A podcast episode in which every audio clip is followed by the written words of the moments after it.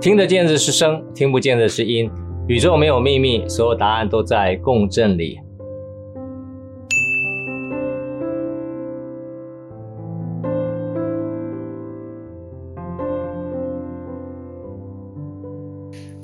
大家好，我是杰克，让我们打开另外一个更深层的耳朵，一起提升听的能力啊！声音可以疗愈身心，声音可以让我们五个五五个感官重新连接启动哈。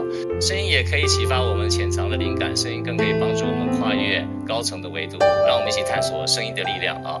那我知道今天有应该很多的老朋友啊，因为这么早到，应该是都是老朋友，非常谢谢你们哈。那我只是呃，我有些东西可能简单介绍一下，但我就很快速的带过了，因为我这一次提呃很多的人的 feedback 哈，跟我很多的提醒，也非常谢谢大家，谢谢。那我研究声音三十多年哈，我是一个声音研究的疯子哈，不计代价探索声音，我自己会个人制作乐器哈，从里面去了解声音的共振的关系。那我自己有些音响优化的技术和生产改善空间的一些啊呃想法。那最近这几年都在声能生命科学的研究啊。那二零二零一八年在啊、呃、台北国际会议中心啊首次发表了声音的这个怎么样用声音的共振啊启动人体的自愈。那二零一九年我在北京成立了音声疗愈中心啊。那二零二零年因为疫情的关系我留在台湾。二零二零年开始，我在台湾开始分享音声疗愈哈，那这个我很开心，我在我自己的故乡哈，跟大家分享有关于音声疗愈，这我一辈子最研究重最重要的主题。那二零二一年呢，啊、我呃开始我有书和影音课程哈，那今年开始我学习在 Clubhouse 里面怎么去跟大家分享这个声音的力量。我三月八号加入 Clubhouse，四月四号正式开放，然后五月份正式开始在线上讲这个音声疗愈的二十一堂课哈。每一件事情对我来讲都是一个新的启发、新的学习还新的努力，因为其实各位跟大家报告一下，我研究声音三十多年，各位你觉得很久，可是没有人知道我啊！我真的在台湾跟大家讲声音的力量，是从去年开始。从去年大概四五月的时候哈，大概到现在刚好满一年啊。所以以前我从来不经营 Facebook，我从来也不经营什么其他的。我以前都是有微信公众号跟这个啊这个微博呃微微信的哈。就是那以前就是都没有在经营台湾的市场，也没有经营其他的地方。那那时候我合作的股东都希望我在内地发展啊。那时候中国大陆那方面的市场也挺热的。那但是因为疫情的关系，呃，老天希望我回来台湾，我就继续在台湾去发展这件事情。也很意外的，也很很幸运的哈，就是这一年多来哈，这个得到大家的很多的支持。但是说真的，我的知名度真的远远不够哈，因为我毕竟在这个市场上才一年而已。虽然我有一个这么长的时间对声音研究，但也非常谢谢大家在 Clubhouse 里面给我这么多的一个支持，让我觉得说我这三十多年来所研究的东西呢，真的大家可以有机会可以有一个不同角度的观点去认识声音的力量。好，那我现在今天讲的很重要主题就是邓紫棋的声音的穿透力。好，我喝口水哈。的天命与你好，各位，邓紫棋身高有多高？你们知道吗？啊，我不知道你们知不知道哈。邓紫棋，你不用 Google 了，我直接跟你讲答案。邓紫棋的身高只有一百五十七公分啊，这是 Google 这个那个什么维基百科写的哈，不是我讲的，就是上面写的啊。事实上不是很高，可是啊，如果你有机会，他以前叫邓诗颖啊。他十三岁就出道了啊，不是出道了，就是参加一个什么比赛吧。然后你如果你去 YouTube 看一下啊，他有个十三岁，他唱歌的时候，他那个样子跟风格，他以前叫邓诗颖啊。那他甚至现在连可能邓紫棋这个名字好像也在打官司吧，我也不知道是不是到最后他能用这个名字，这是他艺名啊。邓紫棋哈，我各位你要知道为什么每个礼拜三晚上开这个课哈？各位我不是在 promote 邓紫棋啊，我不是在 promote 费玉清，我不是在 promote 周杰伦，我也不是在 promote 五月天，虽然我都很喜欢这些人。我在每个礼拜三，如果我选一个歌手哈，不管我选谁，我只是在教你一件事情，我教你们怎么听声音。我只是拿邓紫棋做个例子，教你们怎么听声音。如果你在礼拜天的课程里面，你要希望有些收获的话，第一个一定要。听声用来听声音来练耳朵，你知道吧？听音练耳，就是你透过听声音练耳朵的过程里面，你才知道什么样的声音对你来讲是有疗愈等级的声音，不然是永远是道听途说，听别人怎么讲哦。所以这点事情非常非常重要。所以我礼拜三的课程呢，最重要的目的是在这个。所以呢，我我我我花那么多时间跟大家解释说，为什么我选这么多例子，告诉你说，他们从不同的歌手里面呢。像比如说下礼拜三我好像讲，我记得好像讲我讲 Jason Mars 吧，啊 Jason Mars，Jason Mars 我们在听什么？I'm Yours 他为什么会红？对不对？它里面所带含的讯息是什么东西？到底在听什么？然后那我希望用这样的一个一个一个方式，用一个你所知道的歌手，而且你对他的歌曲可能也是畅销歌曲啊。为什么他是 greatest hit？为什么他其实 greatest hit 都是有能量的啊？能量不代表是好，也是好，也是不好啊。有些好，也是不好。以后再跟大家讲。所以我在礼拜三的这个东西呢，你也可以讲说是华人星光大道了，或是华人好声音了哈。那这个为什么？因为你在中国好声音那个节目里面，或是台湾的什么星光大道课程里面，你根本就没有听到。怎么？人家教你怎么听声音？庾澄庆有教你听声音吗？周杰伦有教你听声音吗？那英有教你听声音吗？没有啊，他们只在喊 Bravo 啊，Fantastic 啊，Bravo 那种 Wonderful 啊，就这样叫一叫而已啊，对不对？然后很感动啊，这样。他到底声音好在哪里？你都不知道啊。那他们就讲啊，你哪个地方讲那个 pitch 有唱不对啊？大概有这个啦，这个有讲一点了，就是说他可能那个音高唱的不准啊，或者怎么样，这个这样情形啊。那个是从他们专业的唱歌角度，很少人从声音的角度去听这个声音啊。所以如果有机会哈。所以我刚好是讲哦，说不定啊，我也不知道中国好声音，也去当评审也不一定啊，因为我听声音角度跟人家不一样啊。所以重要回过头来，我再举这个例子啊，这样教大家大家怎么去听邓紫棋的声音哈。我先先解释啊，因为我我觉得一个导引很重要。如果先叫你听，你就用你原来的认知去听声音啊，但你不会有进步啊。那我先跟你讲，我听到什么？你知道人声人听声音有三个东西在听啊。我每次在演讲的时候，第一个你耳朵在听啊，第二个你身体在听，第三个你的意识在听，这三个东西你同时在听啊。那如果你你有机会在一个疗愈等级听声音的时候，哇靠，你这个全身哦，我讲哇靠，这个是不是讲脏话？不好意思啊，就是你的耳朵哈，这个身体啊，你会感受到。今天早上来参访的我那位朋友啊。他他我放了几首歌在我在我工作室给他听，他整个起鸡皮疙瘩。我说天哪，这个声音怎么会这样？这首歌我再熟不过了。为什么这这首歌我已经听了有十年了吧？为什么我从来没有听到这个声音是这个样子？对啊，就是这样啊。那不管怎么样，待会儿我会放这个邓紫棋的声音里面啊，你可以听听看我所讲的哈，你所听得到的部分是不是有类似？那下一次如果有机会你自己去听邓紫棋的声音的时候，或者类似邓紫棋的声音的时候呢，你就有不一样的感受啊。那邓紫棋的声音最重要一件事情是，她十三岁刚出道的时候呢，如果你听看她的视频啊，因为我所能掌握到的资料也大概就这样哈，她有她邓紫棋非常厉害，就是一个关键的，她那个气音啊，空气的气啊。气音的那种掌控度非常棒啊、哦！气音，再讲一遍啊！气音的掌控度非常好。你知道，我们唱歌里面啊，很重要是说，这个这个是我们呃，喇叭也是一样嘛。喇叭，你知道一个喇叭为什么好跟坏？就是所有在喇叭在推动空气之前啊。所有的数位存取啊，电流流动，只是为了一件事情啊！你你买，不管你买五百万的音响、五十万的音响、五万块的音响或一千万的音响，其实它只为一件事情。不管它什么电源处理啊、电源线啊，然后什么接头啊、里面的线路设计啊，妈妈，最后它只为了一件事情，就是它最后所弄出来的电流的品质，去推动那个喇叭压缩空气那一刹那，那个 vibrational quality，那个震动的品质，决定你耳朵最后听到什么。我再讲一次哦，所有你不管花一万、两万、三万、五万，不管你是买这个 JVC 的、Sony 的或 HomePod 的啊、Apple 的 HomePod 的这种，不管你都要买多少钱，从五千块到一千万啊，这些能够发出声音的东西，不管里面线路怎么设计，电源怎么处理哈，要分到什么前级、后级啊、扩大机啊、Mono Mono 啊哈，不管是什么黑胶啊什么，它所有东西在里面，不管是它存取装置、它电流流动里面，最后就一件事情，就是它在。推动喇叭那一刹那，压缩空气那一刹那，那个震动的品质决定了你最后听到什么东西，啊，所以为什么我有个涂层技术是说，最后我就在涂在那个喇叭的振膜上面，让这个涂层振膜压缩的时候，那个品质不一样。所以为什么我有疗愈等级的声音，就在我那个技术里面哈。所以我跟各位讲的不是我刚刚讲什么，我自己是真的有一些东西跟技术可以把这个东西提升。我这个是我是世界上很奇怪一个人，就是说我不但懂，而且我会讲，而且我会怎么做，让你知道那个声音的变化，你知道吧？这我这种人是真的是蛮少的啊，大部分人都是比较会整理资料了哈，那告诉你说这个是这样这样这样，他把他 Google 去读了论文啊，整理一些资料出来，那他可能在里面有些新的发现，这样也很好。可是我不是这样啊，我是我自己啊有发明，我自己有技术，我自己知道这件事情，然后呢，我动手去做把它完成，而且证明给你讲说这个会这样啊。那这喇叭在震动的时候呢，它出来的声音那个品质，你你你，因为你我刚刚上次在数位跟类比讲过嘛，你的你的身体是类比的。那喇叭震动这个音空气，它出来东西是连续信号，它不是零一零一零一零一出来的，对吧？所以它是个类比信号过过来给你。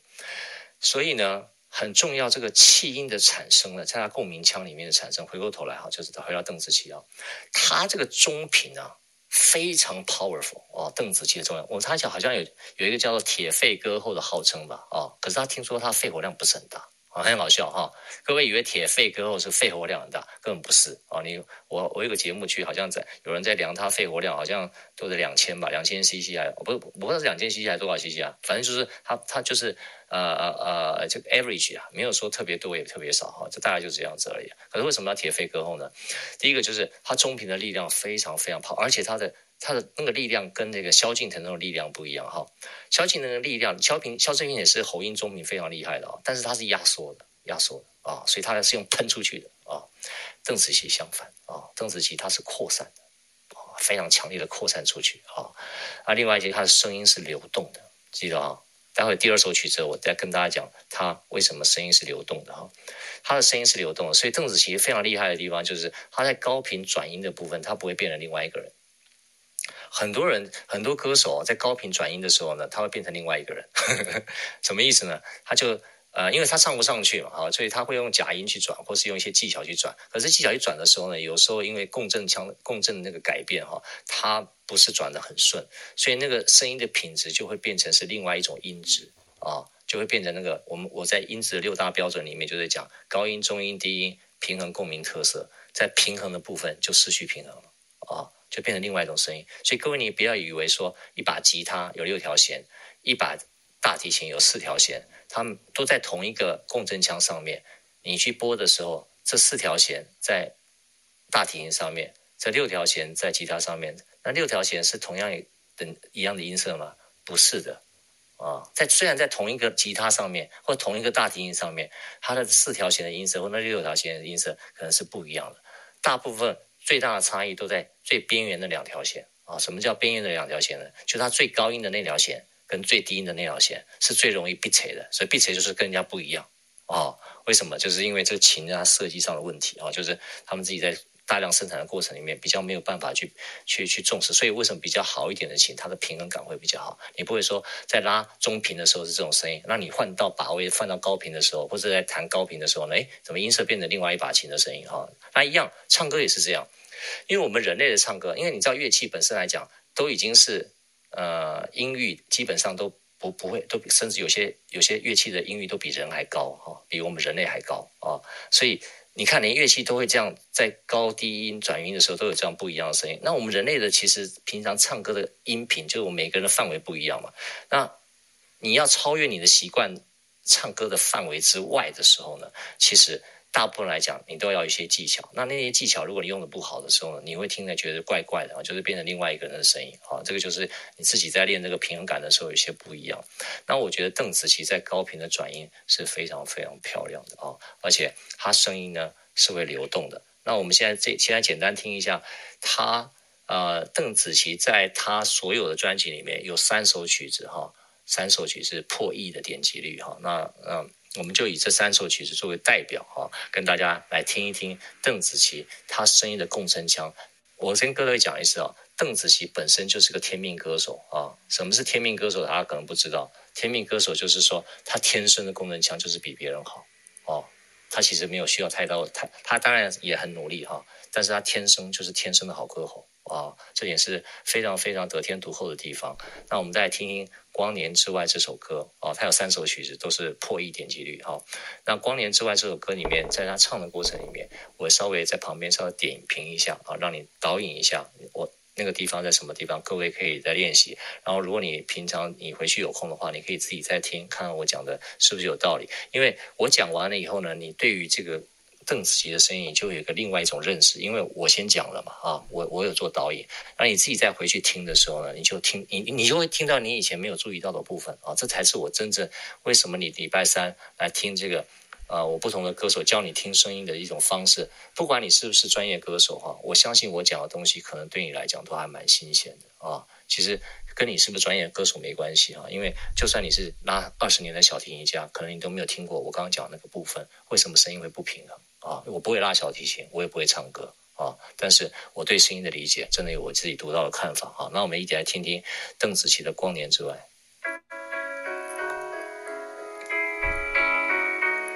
注意它的气音啊，中频的力量，还有它的扩散感。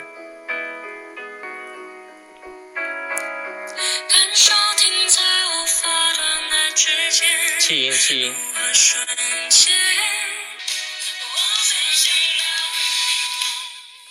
差不多了哈。你看一下啊，刚才你可以听得出来，就是说。邓紫棋的声音呢，她的中频是有力量，她的力量跟萧敬腾完全不一样哈，就是她是有力量出去，而且她是用力量是靠那个扩散感出去的，所以她扩散感她能够把那个声音像真的像 ripple 一样出去啊。然后呢，它的高音上去的时候呢，转音是非常非常舒服的啊，很流畅的啊，所以你感觉到声音就很流动。我刚刚特别跟大家讲的一个非常大的重点就是说，它的咬字。他不，他也他算讲得清楚，但他咬字不会把力量放在咬字上面，因为一咬字的时候呢，会把你这个力量稍微在就就停留在咬字上面，你会影响到扩散性，所以他非常他，我觉得他是天生的，他知道这件事情，就是他在咬字的时候是很轻松的咬，只要咬到那个字能够清楚的出来就够了呀，然后他他用声音的方式这样出去啊，就很那个那个那个那个那个感觉是非他，所以他这个力量啊，他不会卡在某一个部位。啊，像我们像你听萧敬腾的声音的话，哎，对不起，我一直讲萧敬腾，我不是在骂萧敬腾，我是在举这个例子啊，跟大家 做个做个结束。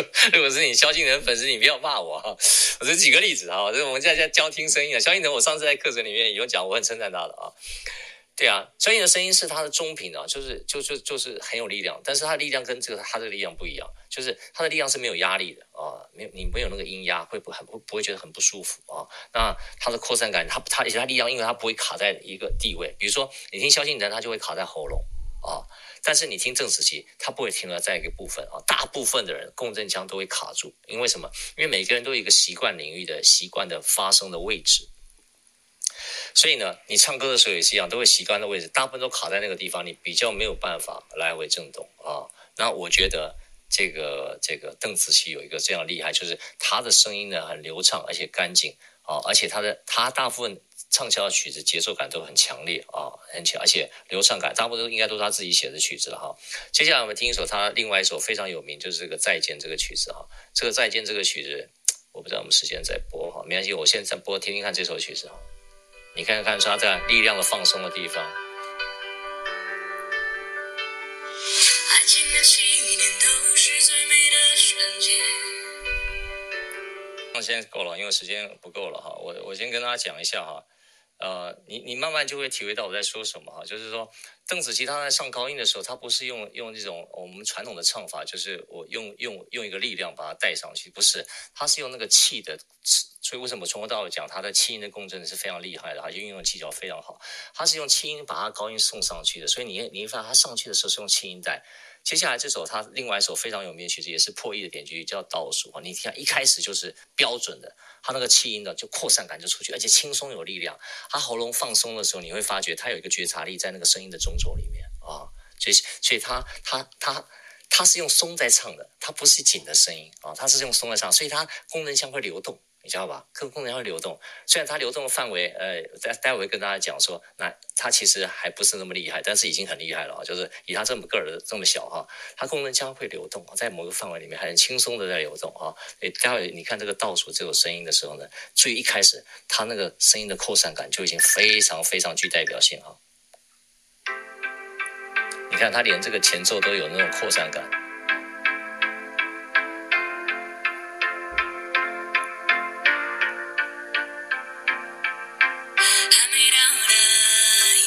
标准的气音？喉咙放松，轻松又有力量。听得出他的松吗？扩散，而且他声音有个中轴 hold 住，他不散，每个咬字都很放松。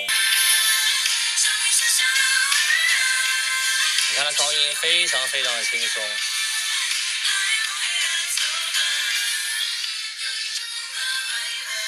谢谢邓紫棋啊，这个非常非常好。那我我今天举这些例子啊，跟大家解释一下说，跟跟大家解释一下说，哦，原来声音可以有这种听法哈，就是你可以知道说，原来为什原来邓紫棋声音为什么会这么样迷人啊？为什么样这么让人家听起来舒服啊？为什么要这么样的穿透力哈？就是来自于这个地方哈。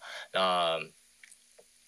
我我待会再花五六分钟把这个讲完以后，我们就开放举手，可以大家起来分享，会有问题问哈。那我留四十分钟左右呢，跟大家交流。那我希望在这个房间在十二点左右能够结束哈。这样的话，我们把这个内容啊，能够稍微，如果我今天讲的方式啊，大家觉得可以的话啊，或者有什么建议，没关系，你在我的 Facebook 啊，生活美学的 Facebook，你再帮我留言哈。这样的话，我会越来越进步，这样会比较精简一点好，来把。把这个内容呃呈比较稍微完美的呈现给大家大家了。不管怎么样，我尽力了，就是一个人在做独角独独独独什么独独角戏吧哈。那好，我跟大家讲啊，其实邓紫棋为什么叫天命与迷航啊？天命它就是带歌手的天命了。我跟各位讲，她真的她就是天生很强哈，这非常非常好哈。那为什么叫迷航呢？邓紫棋遇到一件事情，就二零一九年，他有一个合约风暴啊，那跟原来唱片公司呢就开始不知道什么原因，我也不想去探究了哈。然后他就这个这个这个这个就自己成立一个工作室嘛哈。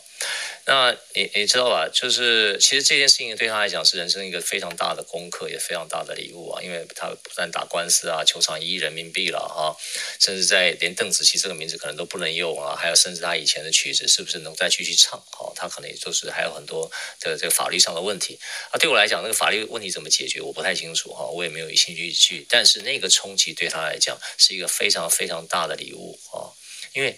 他唯有经经过这件事情以后呢，他才有办法在他的歌唱的事业里面才能更成熟啊。因为他怎么讲呢？哈，因为我对他是有份期待了哈。因为你知道有天分哦，有天分其实是最容易 lost 啊，最容易迷航的啊。这样我讲，我会大家会觉得很奇怪哈。因为因为你有天分哦。你你你所感知到的共振腔，所以你感知到的东西呢是个哎，尤其邓紫棋是个创作型歌手，他自己又唱得很好。他跟周杰伦不一样啊，周杰伦也是个创作型歌手，但唱周杰伦共振腔其实就卡在某个地方哈，可能是可能什么问题？我在第一堂课四月四号的时候有人讲了哈，那我就不再重复了哈。不是周杰伦不厉害哈，对不对？周杰伦是天王级的哈，他的他他他写的曲子真的非常好，但是他毕竟他自己都说了哈，他自己都说了啊，他他他他咬字也不清楚，他自己。这一功能，他最近这也有件事情还不错，就是他开始做艺术收藏，对他的曲子创作也有帮助。那回过头来讲说，邓紫棋因为他自己会写歌，而且他又唱得好哈，所以他很容易迷航的原因就是说，呃，因为他有天分啊，所以有时候呢，他在一种状态之下的时候呢，呃，这这怎么说呢？就是就是很容易会很容易会怎么讲？很容易会。会进入另外一种状态哈，然后把他自己卡住啊，就是大概是这样。那那不迷航要靠什么呢？就是加待会我会跟大家讲到，你看他现在在九在二零一年二零一九年三月合约风暴以后呢，他唱的歌就跟以前有点不一样了。各位，我不知道你听呃听不出来那些细节哈。他后来再出了一个叫做这个这个这个呃那张专辑我忘了叫什么名字啊，什么动物园哈。那它里面有一首歌哈，叫很久以后 Long After 哈，你听听看。他他的声音哈，跟以前不一样的地方，就是他开始有中频的下半部跟低频的上半部开始往下面走啊，他开始往下面，因为他整个人开始沉潜了哈，所以他会影响到他声音的共振腔的一个稍微的改变。以前他大部分都还是在中频跟高频的部分，而且中频是偏上面啊。那在他在发生合约风暴之后呢，当然沉潜一段时间，然后又开始自己创作，这是他。自己成立工作室以后的第一首曲子啊，第一张专辑哈，大家听听看，你看这首曲子很有疗愈功能哈，以后再跟大家讲为什么这个原因啊，尤其他的钢琴跟他跟他这个下面低频的伴奏，还有邓邓紫棋的声音啊，你可以他现在为什么他中低频比以前多很多？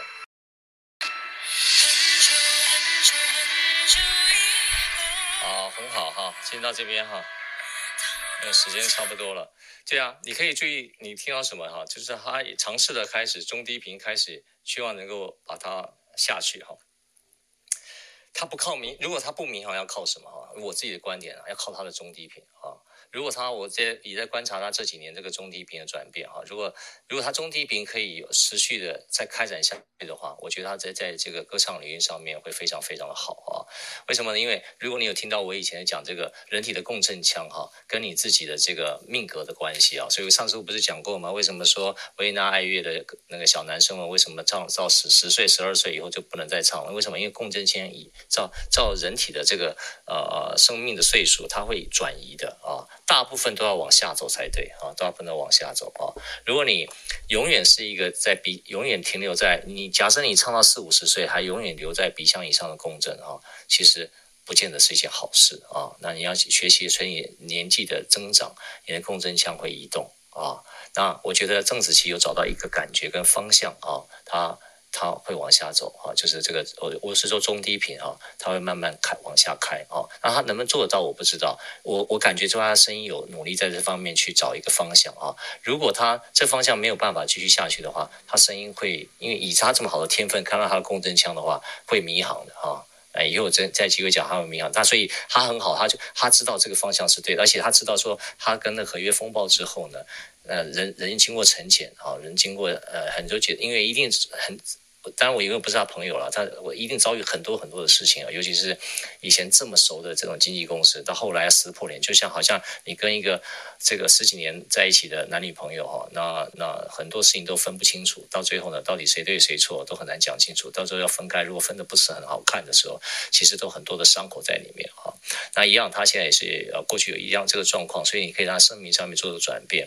那我坦白跟大家讲，就是说，其实他以他以他虽然是我刚对他这么。多的称赞哈，当然这个非常非常好。但是以坦白来讲，如果我们一个比较高的标准去看这件事情来讲，其实邓紫棋来讲，她的中呃高音跟这个中音都还算不错哈，但是她的中低频真的还是不够松开哈，还没有办法松开，就她是下潜的程度还是不够开大。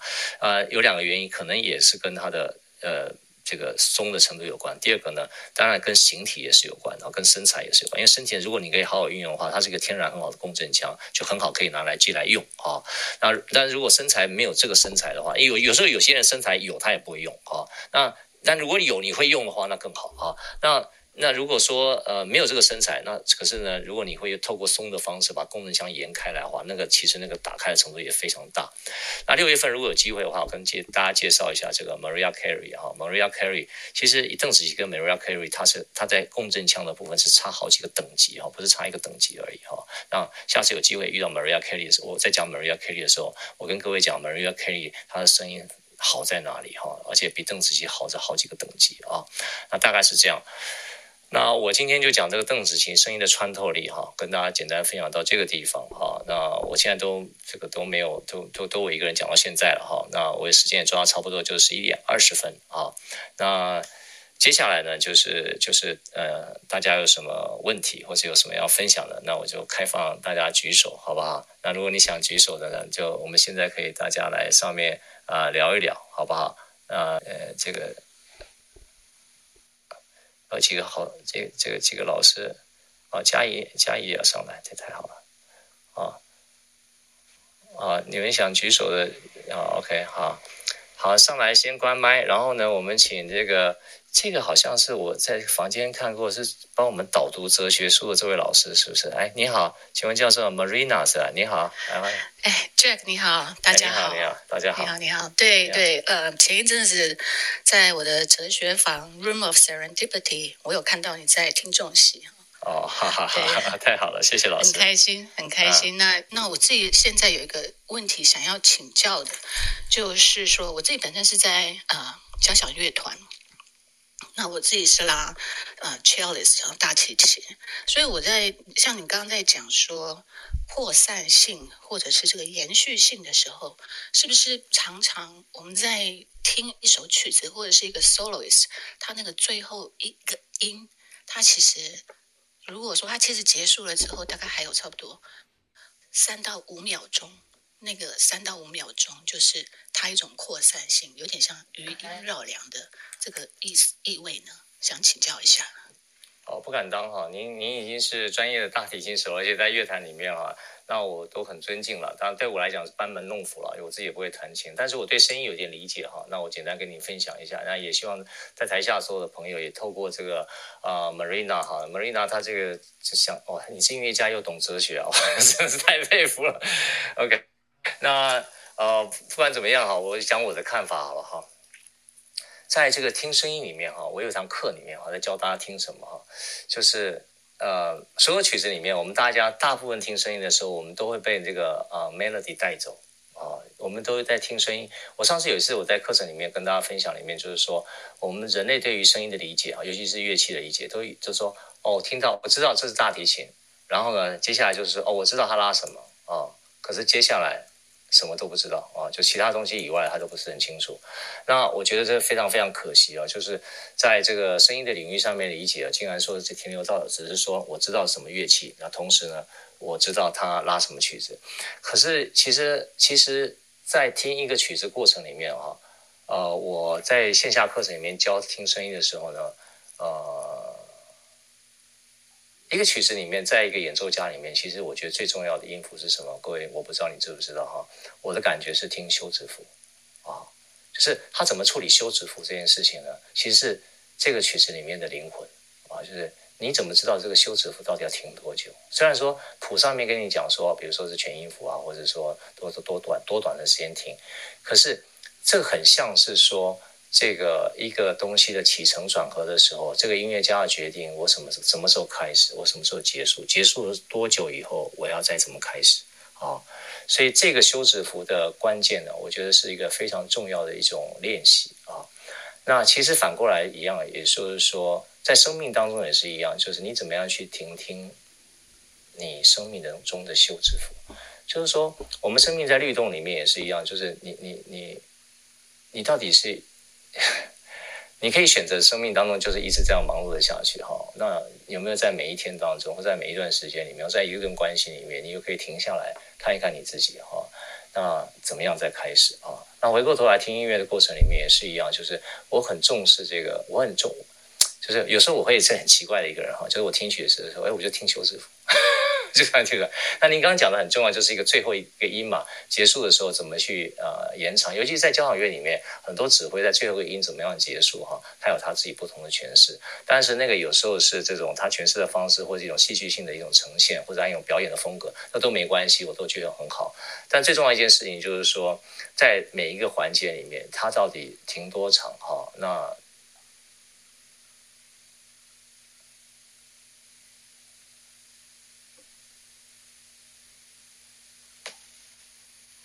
对不起哦，你的声音好像不见了。对对，我故意的啊，我故意的呀，就是你会发现留白。哎，对对对对对，就好像类似这样这样，就好像是这样的，就是如果你有机会看我的 Facebook 之前的分享里面啊。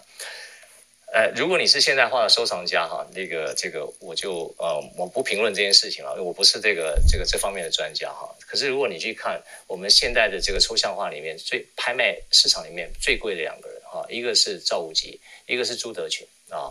他们两个，当然朱德群最近画也是非常惊人，好像卖了上次我记得这前几前几个礼拜吧，这个呃苏呃应该是莎士比，莎士比他拍卖会的时候应该超过两亿港币了哈。那我也涨得非常非常快哈。那赵无极以前来讲都是超越朱德群的了哈，以前来讲哈，那为什么赵无极跟朱德群都是画这个现代的这种呃这种这种叫抽象画哈？那为什么赵无极的画会卖会卖的会超过朱德群的哈？在他们收藏家的说法，或者说他们这些，对不起啊，这我不是我说的，就是赵无极在留白的程度啊，就是他的白是是。是画的时候就留下了，就是他画的时候就就就就就，怎么讲？那个留白不是刻意的，你知道是吧？啊，那朱德群的留白是是刻意的，你知道吧？就是就是那个那个留白的力量啊，那个那个空空白的力量，其实是非常 powerful 的。如果说你要知道你你在画面中怎么样留白啊，你到对到最后你那个画面所呈现的力量，其实最大的力量不是在于那个色彩，是在于那个留的白。如果我以前。很很就是在呃大学的时候嘛，我有曾经去学篆刻，我非常喜欢看那个古时候的印谱哈，就是那种你知道吗？就是以前盖完，就人家刻好章盖上去啊。其实我个人认为那是中国艺艺术里面一个非常非常深刻又非常非常美丽的地方。如果你看得懂中国的印谱的话，而且会沉迷在，我就沉迷在里面啊。其实里面很简单，就一个方方正正的一个章嘛，对不对？里面就两个颜色，一个白跟红，对不对？你可以知道这么小的方寸之间，白跟红它的配置，它会影响那个线条的力量，这个空间的那种动线跟那个空间的那种，它特意把这个字的某个部位挪挪到一个地方，所以它是一个非常非常美的一种非常简单到，那如果你真的能够进去的话，看到这个东西的美的话，你看很多东西都完全不一样，跟其他的角度都不一样。所以回过头来回答你，我你虽然问一个很简单的问题，但是我就跟你讲说，这就是一种留白或者一种休止符的力量。如果你能够真正进入到这个了解、听到时候声音的休止符，包括包括我刚才故意停留那么多秒。为什么你你讲话的时候停顿的时候，有时候会反而会让这个听众他耳朵会突然竖起来，还等你在说什么？这很像是我们讲在坐禅的时候，或者讲禅宗的时候，他告诉你什么叫做参话头。参话头就是一个很重要的练习，就是那个休止符，念头的休止符，念头的休止符。啊，如果你懂得这个念头的休止符，你就知道什么是参话头，那你就知道你的你内在的那个声音的音啊，对你的你的你你就知道那个你了解那个音的波动到什么程度呀，那就是你内在声音的音的休止符啊。所以我刚刚讲的是从外面听到的声音的休止符，再讲到画面的休止符，再讲到你内在念头的休止符，再讲到你生命的这种休止符。从你每一个环节里面，你可以知道一个声音，你可以听到很多面相啊。我这我简单跟你分享，谢谢你，谢谢。好，谢谢。好，那我们欢迎呃，Betty，你有什么要分享的吗？Hello，Jack 老师，晚上好。嗯、呃，你那边是早上了吧？哈。对，我们刚起床，然后我每次就很喜欢这个时间，因为一起床我眼睛还没有睁开，我就可以开始听你讲话。然后刚刚听那个邓紫棋的。音乐就是全身起鸡皮疙瘩，然后我好像，因为我有时候习惯早上一起来是在床上先冥想，然后我就透过这个这个方式去冥想，我觉得太厉害了。那我也很期待下一次老师讲 Maria Carey，因为其实我从小到大我很喜欢很喜欢唱歌，然后呃 Maria Carey 的话是如果我是唱英文歌一定要唱的一个歌手，然后我刚刚其实原本想要问你的是说可不可以开一集是讲张惠妹，因为。我英文是英文是 Mariah Carey，然后中文的话，我一定是要唱张惠妹，因为我觉得张惠妹她的音乐的感染力跟她的，我我学术性说不上来，可是我就觉得她的感染力跟她的使用的方式是绝对是有东西可以挖的，然后很想要听 Jack 老师怎么去诠释张惠妹的声音。那我自己身上的一个问题哦，就是。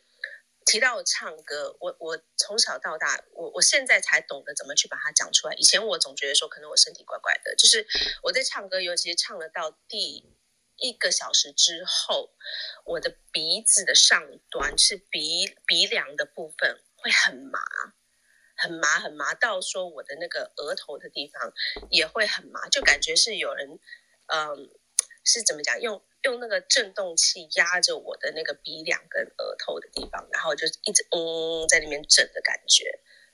那这个东西是不是说我发声的地方不对，还是怎么样子？就是这个是是对的呢，还是不对的？还是我想要听一下 Jack 老师怎么说有关于这个？对啊，你现在讲话，你现在讲话共振腔就在你刚刚讲的位置。你现在自己讲话，你现在讲话的声音就在那共振腔，就在你刚刚说的那个的。我我最近。我最近过敏鼻塞。对对对，你现在你刚刚讲的就是那个位置，就是你刚刚讲的位置。你现在你现在的功能就在那个位置。好，Anyway 啦，不管怎么样，就是说，因为你唱的久了嘛，哈，当然我不知道讲的对不对了，哈，就是你自己参考。你因为你唱的久了嘛，哈，因为人就是这样，你你，因为我也呃。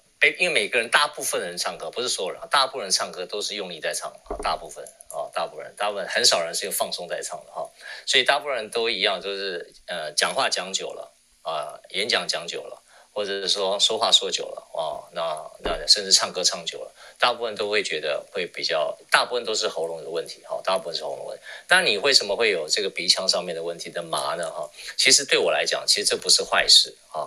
我觉得反而你会运用这个共振腔的移动，你会到你会到这个地方啊，你要到的地方。那如果你只要不是不舒服哈，那你你我觉得倒还好啊。那我觉得说你还是如果你愿意的话，就平常还是照我刚刚说，在课程里面或者是在厅里面，你怎么样去练习你可以去玩一玩哈，你用放松的方式把你的共振腔可以做点转移哈，你移到那个地方。那因为因为你会讲的那几个点，大部分都还是跟高音相关嘛，所以你你你你你再放松一点试试看。但是其实我觉得那个麻一般来讲，对我的理解应该都不是什么太大的问题啊。那你也不用担心这件事情，你就你就尽量去练习跟探索，那你或许有一些不一样的体会，好不好？好好，谢谢。就是尤其是在唱有高音的呃的歌曲，大部分都是大部分大部分大部分都是因为太用力了，因为大部分都太用力。你知道，如果你可以再放松一点点哈，你觉得？你看今天今天你看邓邓紫棋她这个声音的流动性啊，那个放松的程度哈，就你要慢慢感觉，她尤其她上高音转音的时候，都是用气带上去的啊。那你气带上去的时候呢，她就自然会比较轻松的去诠释这个问题哈。那 Mariah Carey 又不一样了哈，下次我给你听 Mariah Carey，Mariah Carey 跟你讲说，她比邓紫棋是不是高一个等级，是高好几个等级啊？对，那是非常厉害的哈。下次有机会跟你们分享，谢谢贝蒂，好吧？这样？好，谢谢 Jack 老师，可以，可以，可以，我就放松的唱，谢谢。啊，对对，台下有问题可以啊，有会想分享，你也可以上来哈。对，你可以举手，没关系。好，来下一个，我们请欢迎呃佳怡。忘了要开麦这件事，呃，杰克老师好，大家好，呃，其实刚好老师讲了一个我自己本身也很欣赏的一个歌手，以中文歌曲来讲，因为中文歌曲咬字上的确比可能比其他的语言要稍微难难一些些，没错，没错，对，那可能呃没有去研究唱歌的人可能。不太能理解这件事情，但是其实我们在学发音的时候，比方说不管是开口音、闭口音，它有不一样的共鸣。那我以前都比较在研究他的鼻腔的共鸣这件事情，因为他的声音，呃，我我倒是真的没有想到是因为松，所以他可以转的这么的自然。这是这是这是老师很大的一个提提点，因为的确我我看过他很多次的现场，然后。嗯，他的稳定度是非常的，不包含他的年纪，因为你知道艺人上台.尤其是越大的场合，没有人是不紧张的。没错。那在紧张的时候又要松。好，这就是回到我昨我在天坑俱乐部也问老师一样的问题。当你要处理很多的 database 的时候，你怎么保持松这件事情？呃，但是刚好我跟邓紫棋本来可能会有，就是本来是有机会合作的，所以刚好老师有提到他经历合约的风波这件事情。那因为我也经历过，所以没错，它是一个很好的礼物。我觉得对他来说，因为呃，他的限制限制性变少了。他可以更自由的去做他的创作，所以可能也是借由这个机会，他开始发展老师所谓的这个不同的声腔的共鸣。那有一个问题，我想要请教一下老师，就是其实呃，我们年纪越大，我们的声音好像是呃，有一些人是不受控的，得往下走，就是。因为我现在这个年纪了嘛，也会遇到跟我一样的年纪的歌手。其实大家几乎都是要降半 key 到一 key。嗯，对。那这件事情是因为声带的老化呢，还是因为气的问题，还是什么问题？我自己呃没有太大的问题，可是这的确是我常常听到的。我比方说，我出去唱，如果我要唱现场，呃。乐手就会问：要降 key 吗？大概都是第一个反应就是：嗯，要降半 key 吗？对，那嗯，可是可能降了半 key 就是不是当初定 key 的时候最美的声音的表现。但是这个问题到底是什么原因？是我们的身体肌肉老化没有那么有弹性吗？要。啊，我就我的理解了哈，跟你分享一下。但我，我我我再讲一次，我说真的，我是我的观察。其实你刚刚讲的只是证明我讲的一件事情，说我们人会随着年纪的这个增长哈，它共振腔会移动的，而且大部分都是往下移哈。那移的结果是为什么呢？就是说，因为你本来的平宽，就是你的这个呃音域的宽度，本来就是大概每个人就在那个位置。如果你没有练习松往下、松往上的时候呢，它只是等距的往下移。再讲一遍哈，比如说你的、你的、你、你、你的、你本来唱的这个呃声音的频宽呢，可能假设随便讲哈，假设是两个八度，结果呢，因为你现在共振腔往下移，它整个往下移，你知道是吧？所以呢，变成说呃呃，再高的你唱不上去啊，再再低的你也也唱不下去，就是就整个一起往下移啊。那你等于说，因为你共振腔往下移嘛，所以你原来还是两个八度，就两个八度就变成就直接往下移，就变成说你整个音域的宽度跟以前一样，知道吧？但是呢，你比以前高的你唱不上去啊，那比以前低的你呃低的也唱唱得到，你知道吧？但是你的音域没有打开。啊，没有跟你你你的音域没有打开，所以变成说，以前你唱的上去的，你现在唱不上去；可是以前你唱不下去的，你唱得下去了。啊，可是可是你音域没有打开哦，所以可是有个好处是说，如果你愿意把你自己的刚刚我讲的，如果你对于那个声音的，像我们今天所分析的这样的一个声音听声音的角度，你慢慢你会听声音的时候呢，你越会听声音啊，然后你越会放松的时候呢，你的原来的音域有机会再开展，你知道我意思吗？你的共振腔，你共振腔虽然往下移，但是你的音域可以在开展的时候，那就更不一样了啊。那第二个，这是第一点。第二点是说，你因为你年纪的关系，你共振腔往下移，但是你的你的音域还是一样。结果呢，你你指挥共振腔是随着你的年纪往下移。可是邓紫棋她有个例子，她虽然移动不是很多，她的共振腔是会移动的，她是会移动的。就是说，你你。你共振腔移动到上面，就是比如说好，你现在比如说假设假设你现在是假设你现在四十岁啊，那你三十岁有你三十岁那个共振腔的那个高度，结果你四十岁的时候往下移了，对不对？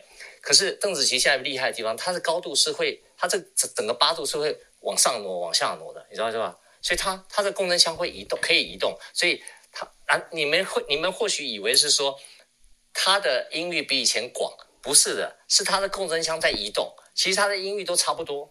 你知道吧？他的音域还是一样，只是因为他会移动共振腔，结果你们听起来说，哎，他音域比别人宽，你知道是吧？啊，这是 这是完全不一样的观点。你知道？有可能对于没有，嗯、我我理解，就是因为他的呃音高不是，我觉得不算是特别特别高，可是他的因为他的鼻腔的共鸣的关系，他的声音特别亮。虽然虽然老实说，它都是气音带上去，可是它的亮度又非常的亮，跟我们比方说以前听黄莺莺的那种气音是非常非常不一样的。是是是。对，所以呃，你会听他的声音，会觉得哇，这歌好高哦。是。可是其实你真正去看他的，嗯，就是哆来咪发嗦，他其实。我觉得不不不是夸张的那种，像比方说像 Mariah Carey 是真的到海豚了，那就不一样了。嗯，那真的是高的惊人这样子。所以所以他跟 Mariah Carey 是不同等级的，因为呃，他可是他好像也是会海豚音诶。对对对对对对，但是他的海豚音的那个那个那个上升的程度跟那个那个绕梁的程度，还是跟 Mariah Carey 不太能比啦。你知道意思吗？那这也是跟松有关吗？这个是对啊，当然了。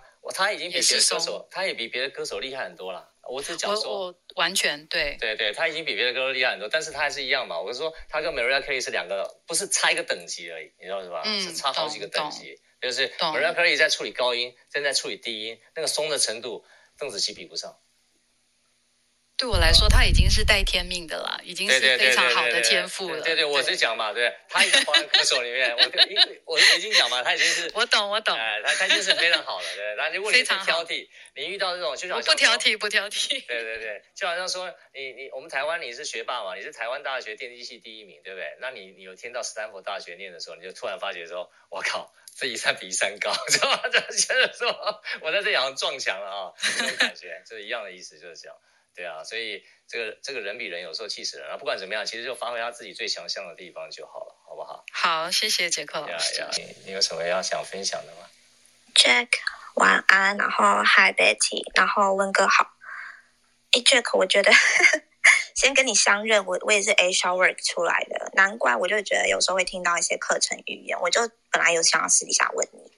那我觉我自己是也是非常喜欢邓紫棋，然后我觉得。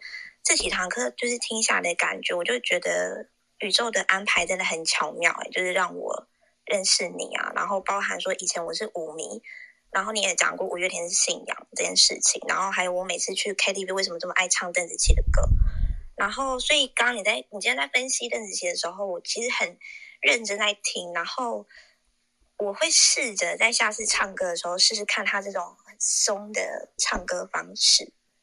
然后也刚好就是下个礼拜二，我要跟那个探索潜意识那几个，我们要直接去 开那个包厢，然后直接在 Clubhouse 里面播。然后，哦，可是我我自己也被好好一些朋友讲说，其实因为你们认识我的时候，就刚好就是听到我现在的声线嘛。可是就是有一些朋友他们是说，觉得我的声音听起来有比以前沙哑。然后，可是这个部分刚刚佳怡有问到嘛，所以我也不知道说是不是也是同样状况。然后我自己唱歌的声音跟我讲话的声音，其实我自己听起来我是觉得差蛮多。就我唱歌的时候，大部分声音其实又是在偏低的。然后我也不知道说这样会不会试着很松的唱歌，然后会比较接近我讲话的声音。呃，好的，呀，你的你的声音是偏低的，比一般女生是没错呀。那呃。第二个，一般人唱歌跟讲话本来大部分人都是不一样的嘛，大部分人哦。那因为因为那个专注的程度不一样，所以其实你讲话是一个人，然后唱歌也是另外一个人哦。那这个这个很正常啊。但是其实你讲话事实上呃，当然你你你，光你的声音，我上次跟你说过是非常亲切感的，所以跟你在一起啊完全没有什么压力哈。这是你一个声音非常重要的特色。但是因为你声音呃嗯，我不知道是不是过度使用还是怎么样，其实你的中频是带着一点点杂音的。我不知道上次有没有跟你提醒过，还是有我忘记了，因为有时候我讲过谁我也记不太清楚。就是你你的中频是还是有点杂音，可能是你最近使用比较多吧，哈，你是中频还是有些有些杂音在在上面，不是那么样的饱满，也不是那么样的呃扩散性，哈，你知道吧？就是里面带着一些一些这个这个不是那么样漂亮的一种一种一种一种一种图形，那你自己可以注意一下哈，尤其是中频的部分啊，这你自己可以看一看，这到底这个方面怎么样是是不是最近休息不够，还是说呃怎么样可以让这个中频的声音可以回到你原来的美好啊？因为你有条件可以回来这个美好。那不管说你在身心灵领域上怎么样了，其实刚才东京温哥也提醒我，我觉得非常好，就是每一个人在这个生命探索路上，因为我在讲音声疗愈嘛，就是生命探索路上，每一个人都有一些啊不同人生的际遇哈，那我都也很尊重。那我坦白说啊，其实其实大家你不要认为不要不要太把我的讲的话当当是一回事哈，最重要还是这样，就是你可以你可以觉得你可以用的地方，你觉得有帮助的地方，你就拿去用吧哦。那我觉得是这样哈。就是不管你们大家对我这个课程的建议是什么，我是还是衷心感谢。但是我自己有一句话是我在这辈子里面呃常常提醒我自己的哈，就是也是为什么我到现在可以跟大家分享一个很重要的原因，就是我们其实这是一个老师跟我说的，我倒觉得我觉得蛮受用的哈，就是你不可能靠拒绝可以得到更多。我再说一次，你不可能靠拒绝可以得到更多。所以你对这个世界的理解，包括对人的理解、对万物的理解、对你所信仰的理解要，呃，慢慢去体会我这句话。我我是这样走过来的哦，那不是我讲的对，因为其实很我很长的一段时间都在否定我原来对这个世界的认知呀，我透过不断的否定。然后我不是说对方是错的，我不是否定说我错啊，不是这个意思，就是我过去对这个世界的认知或者对这个很多事情的想法是错的，不是这个意思。我否定的意思是说，我先把它先放在一边，然后我机会，我我是不是有个别的想法，可以可以换一个想法来想这件事情，然后我慢慢从这个事情，从这个这个我自己的思念里面啊，自己的想法里面，我从我自己从里面走出来，这样。有时候不容易走出来，有时候可能一件事情可以让我卡在里面，卡个十年、二十年都有可能啊。对我来讲，我觉得就是说，我自己提醒我自己，就是说，如果我在这个世界上短短这几十年的时间对人生的体会，我觉得如果我靠拒绝呀，我真的是没有办法得到更多。所以。啊、如果永远带一个 filter 哈，就这个一个一个滤镜来看这个世界的话，呀，那我永远只能接受我能接受的，那我不能接受，我永远不能接受。那其实呢，我觉得我在某一个程度上，我在这段时间，我连成长的机会都没有，呀，所以我成长的过程不是靠拒绝，而是，而是我试试看我有没有可能别的想法。但是要换想法是真的不容易的一件事情，所以我觉得。我们身为人的成长，是我们来这个地方最重要的一个一个天命。但是成长这条路真的不是很容易，所以我们流转了这么多年，还是很多时候还停留在某一个频率共振状态。所以我只是在分享我自己的探索的经验，那各位如果觉得有帮助就拿去用吧，没帮助也没关系，反正大家交个朋友。非常谢谢大家，好吧，谢谢。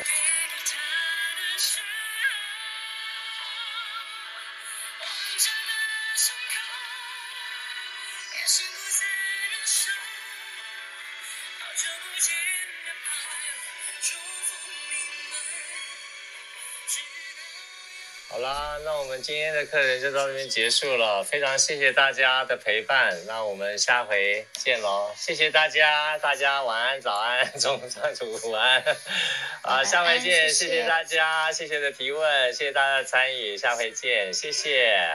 如果各位喜欢我们的内容，欢迎订阅我们的频道，记得开启小铃铛哦。